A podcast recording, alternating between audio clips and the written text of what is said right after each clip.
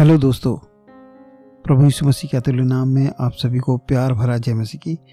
मैं आपका दोस्त राजेश। आज हम बाइबल में से सीखेंगे तीन रहस्यमयी बातें।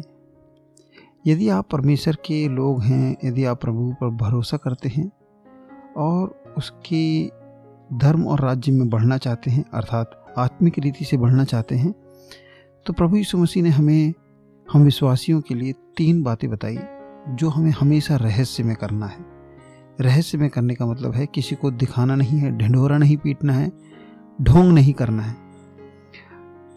देखिए, बाइबल में प्रभु यीशु मसीह ने पहाड़ी उपदेश देते समय मती रचित सुसमाचार छः अध्याय में इस प्रकार से मती ने लिखा, कहता है, सावधान रहो, लोगों का ध्यान आकर्षित करने के लिए अपने धर्म के कार्य का प्रदर्शन ना करो। सावधान रहो लोगों को दिखाने के लिए अपने धर्म की कामना नहीं करो। इसका मतलब ये है कि बहुत सारे लोग धर्म कर्म के काम जो है लोगों को दिखाने के लिए करते हैं, ना कि परमेश्वर को। फिर लिखा है, यदि तुमने ऐसा किया तो तुम अपने स्वर्गीय पिता से कुछ भी पुरस्कार नहीं पाओगे। उस पुरस्कार से जो उस आशीष से जो परमेश्वर देना चाहता है, उससे वंचित रह जाओगे। वो कौन सी बातें हैं जिसको हमको रहस्य में करना है, लोगों को नहीं दिखाना है? और यदि हम लोगों को दिखाते हैं वो काम करते समय तो हम लोगों से लोगों से वाहवाही लेंगे और बस उतना ही हमारे जीवन में मिलेगा। लेकिन यदि हम उसको गुप्त में करेंगे या किसी को दिखाए बिना करेंगे तो स्वर्ग से, अर्थात परमेश्वर पिता से हम आशीष पाएँगे। तो पहली बात है। लिखा है, जब तुम दान करो तो इसको ढिंडोरा नहीं पीटो, जैसे ढोंगी सभागृहों में और गलियों में करते हैं, जिससे लोग उनकी प्रशंसा करें। तो पहली बात, जब भेंट देते हैं, दान देते हैं, पैसा देते हैं, जब हम किसी को देते हैं, किसी गरीब अनाथ को देते हैं, या परमेश्वर के राज्य की बढ़ोतरी के लिए देते हैं, जो भी हम करते हैं, हमको गुप्त में करना चाहिए। यहाँ तक बाइबल कहती है कि यदि तुम्हारा दायां हाथ करे तो बाएँ हाथ को भी पता न चले। अर्थात तुम्हारा दान गुप्त रहे और तुम्हारा पिता जो स्वर्ग में है, गुप्त में तुमको देखता है, फिर वो तुमको पुरस्कार देगा। हाँ प्रियो, यदि हमारे जीवन में परमेश्वर पुरस्कार देगा, यदि परमेश्वर हमें आशीष देगा तो ये बड़ी बरकत होगी। हम तो अपनी हैसियत से देते हैं, लेकिन परमेश्वर अपनी हैसियत से देगा। जब परमेश्वर देगा तो मेरे प्रियो, बाइबल कहती है, बहुतायत से परमेश्वर देता, उसमें दुख नहीं मिलाता। तो पहली बात हमने सीखा कि हम जब दें, भेंट दें, दान दें तो हम गुप्त में दें। दूसरी बात, जब हम उपवास करें तो हम गुप्त में करें। लिखा है, जब तुम उपवास करते हो तो ढोंगियों की तरह मुँह उदास बनाकर उपवास नहीं करो। वे अपना मुँह मलिन बना लेते हैं, जिससे लोग उनको समझें कि वो उपवास कर रहे हैं। मैं तुम लोगों से सच कहता हूँ, वे अपना पुरस्कार पा चुके अब वो क्या पुरस्कार पाए हैं उन्होंने? उन्होंने पाया है लोगों की वाहवाही, लोगों की तारीफ़। अरे वाह, कितना उपवास करने वाला व्यक्ति है। देखो ये उपवास करने वाला व्यक्ति जा रहा। इस प्रकार की लोगों की बातें सुनकर लोगों को, कई लोगों को अच्छा लगता है, इसीलिए वो इस प्रकार से करते हैं। लेकिन बाइबल कहती है, जब तुम उपवास करो तो मुँह धो लो। किसी को पता ना चले कि तुम उपवास में हो, तब तुम्हारा परमेश्वर पिता जो स्वर्ग में है जो दिखता नहीं, वो तुमको देखता है और वो उपवास जो तुम कर रहे हो, उसका तुमको प्रतिफल देगा। तो दूसरी बात यह है कि हमको उपवास भी गुप्त में करना है या रहस्य में करना है। तीसरी रहस्यमयी बात है, पहली हम लोग ने सुना, दान करते समय, दूसरा हमें उपवास करते समय और तीसरी है प्रार्थना करते समय। लिखा है, जब तुम प्रार्थना करते हो तो ढोंगियों की तरह प्रार्थना नहीं करो वे सभागृहों में चौड़ों पर और गलियों पर खड़े होकर प्रार्थना करना उनको पसंद पसंद है। जिससे लोग उनको देखें, मैं तुमसे कहता हूँ, सच कहता हूँ, वे अपना पुरस्कार पा चुके। जब तुम प्रार्थना करते हो तो अपने कमरे में जाओ, द्वार बंद करो और गुप्त में अपने पिता से प्रार्थना करो। तुम्हारा पिता जो गुप्त कार्य को देखता है, वो तुम्हार, तुम्हें पुरस्कार देगा। हाँ प्रियो, ये तीसरी बात है प्रार्थना, गुप्त में प्रार्थना।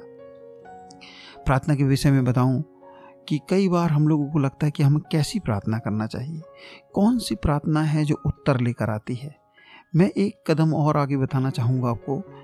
एक ऐसी प्रार्थना जो पवित्र जिद के साथ हो। या आपको मालूम है ये अच्छी बात है और इस बात के लिए मैं प्रार्थना कर रहा हूँ, मेरी और लोगों की भलाई इसमें निहित है। तो मैं इसके लिए प्रार्थना कर रहा हूँ तो मैं कहूँगा आप शर्म को छोड़कर प्रार्थना करें।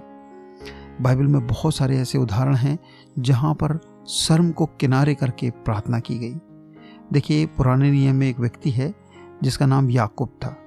बाइबल कहती है कि उसको परमेश्वर ने बहुत आशीष दिया। जब वो घर से निकला तो उसको सर रखने के लिए तकिया भी नहीं था।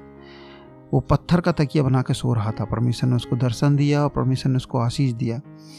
तब वो कहने लगा, यदि ये परमेश्वर की ओर से है तो मुझे आशीष देना प्रभु, मुझे कपड़े देना और मुझे को खाने को देना। यदि प्रभु ये तू मुझे देगा तो मैं दसवांश तुझे दूँगा। बाइबल कहती है, जब वो वापस अपने घर जाने लगा तो परमेश्वर ने उसको पत्नियाँ दी, अर्थात उसकी दो पत्नी हो गई और उसके अनेक बच्चे हो गए, है ना? लगभग उसके तेरह बच्चे हुए और बहुत आयत से परमेश्वर ने उसको ब्लेस किया, बहुत आयत से परमेश्वर ने उसको आशीष दिया। लेकिन जब वो अपने घर वापस जाने लगा, बस घर पहुँचने ही वाला था तो इसको याद आया कि मेरा भाई मेरे प्राण के दुश्मन बनकर खड़ा हुआ है। वो मार डालेगा, क्योंकि मैंने उसको धोखा दिया था, अपने पिताजी को धोखा दिया था, भाई को धोखा दिया था और भाग गया था। तब वो याद करता है अपने परमेश्वर को, और उस रात वो बिना शर्म के रात भर प्रार्थना करता है। लिखा है मल्ल युद्ध किया उसने। और तब सुबह परमेश्वर उससे कहता है कि जाने दे। मैं जा रहा हूँ तो कहता है कि जब तक तू मुझे आशीष ना देगा, मैं जाने नहीं दूँगा। कहने का मतलब ये है, वो प्रेयर में इतना ज़्यादा डूब गया और उसने आशीष पाए, पाके ही छोड़ा। देखते हैं बाइबल में कि उसका नाम बदल गया। परमेश्वर ने कहा, तेरा नाम क्या है? वो कहता है, याकूब, धोखेबाज। कहता, नहीं, आज से तेरा नाम इज़राइल होगा। और वो चुना हुआ व्यक्ति कहलाया। हम नए नियम में देखते हैं कि एक स्त्री थी, जो विधवा थी बूढ़ी थी, उसके बेटा भी नहीं था, बेटी भी नहीं थी, कोई रिश्तेदार भी नहीं था और उसका पति तो मर चुका था। और उसका न्याय चुकाने के लिए वो एक अन्यायी व्यक्ति के पास जाती है और वो बार बार बार बार बार बार शर्म को छोड़कर जाती रहती जाती रहती जाती रहती और बाइबल कहती है, वो अन्यायी व्यक्ति भी पिघल जाता है। एक दिन कहता है, बता तेरा क्या न्याय है, मैं चुका दूँगा, बिना पैसे ही चुका दूँगा, मेरे नाक में तूने दम कर दिया। प्रियो, ये क्या बताता है? बताता है लुकर रची सुसमाचार अठारह अध्याय में कि नित्य प्रार्थना करना, हिम्मत नहीं हारना। अर्थात हमें बिना हिम्मत हारे लगातार प्रार्थना करते हैं, वो परमेश्वर सुनता है। प्रभु यीशु मसीह ने एक और कहानी सुनाया था, जहाँ पर इस प्रकार से लिखा हुआ है कि एक व्यक्ति था, जिसका मित्र रात को लगभग तीन बजे आता है, और उसके पास खाने को कुछ नहीं है अपने मित्र को देने के लिए। तो अपने दूसरे मित्र के पास जाता है और वो रोटी माँगता उससे। सोचिए जरा, रात को रोटी मांगने जा रहा है, दरवाज़ा खटखटा रहा है। वो उसके मन में क्या चल रहा होगा कि गली के, मोहल्ले के लोग क्या कहेंगे उसको? कहाँ जा रहा है? रोटी मांगने जा रहा है, रात को जा रहा है। और अंदर से भी यही आवाज़ आती है कि मुझे परेशान मत कर, मेरे बच्चों के साथ मैं सो रहा हूँ। जिनके छोटे छोटे बच्चे हैं, वो जानते हैं प्रियो कि जब बच्चे बगल में सोते रहते हैं उनके पास से हटना मतलब वो बच्चे जग जाएँगे और बच्चे जब जग जाते हैं तो रोते हैं। कहने का मतलब है कि उसको सब तरफ़ से नकारात्मक बातें होने के बाद उसके मन में भी नकारात्मक बातें शायद चल रही होंगी, लेकिन वो लगातार गया, खटखटाया और जितना चाहिए था उतना उसने दिया बाद में उसको और वो इस प्रकार से वापस आया। प्रभु कहता है कि हम भी इस प्रकार से प्रार्थना करें, शर्म को छोड़कर प्रार्थना करें, तब स्वर्गीय पिता हमको अवश्य आशीष और बरकत देगा। इन बातों के बाद मैं यहीं पर समाप्त करूँगा। प्रभु आपको बहुत आशीष दे मेरे प्यो। हमारी प्रार्थनाएँ स्वर्ग तक जाने वाली हो जाएँ। गुप्त में हो। हमारा दान गुप्त में हो। हमारा उपवास गुप्त में हो। प्रभु आपको बहुत आशीष दे।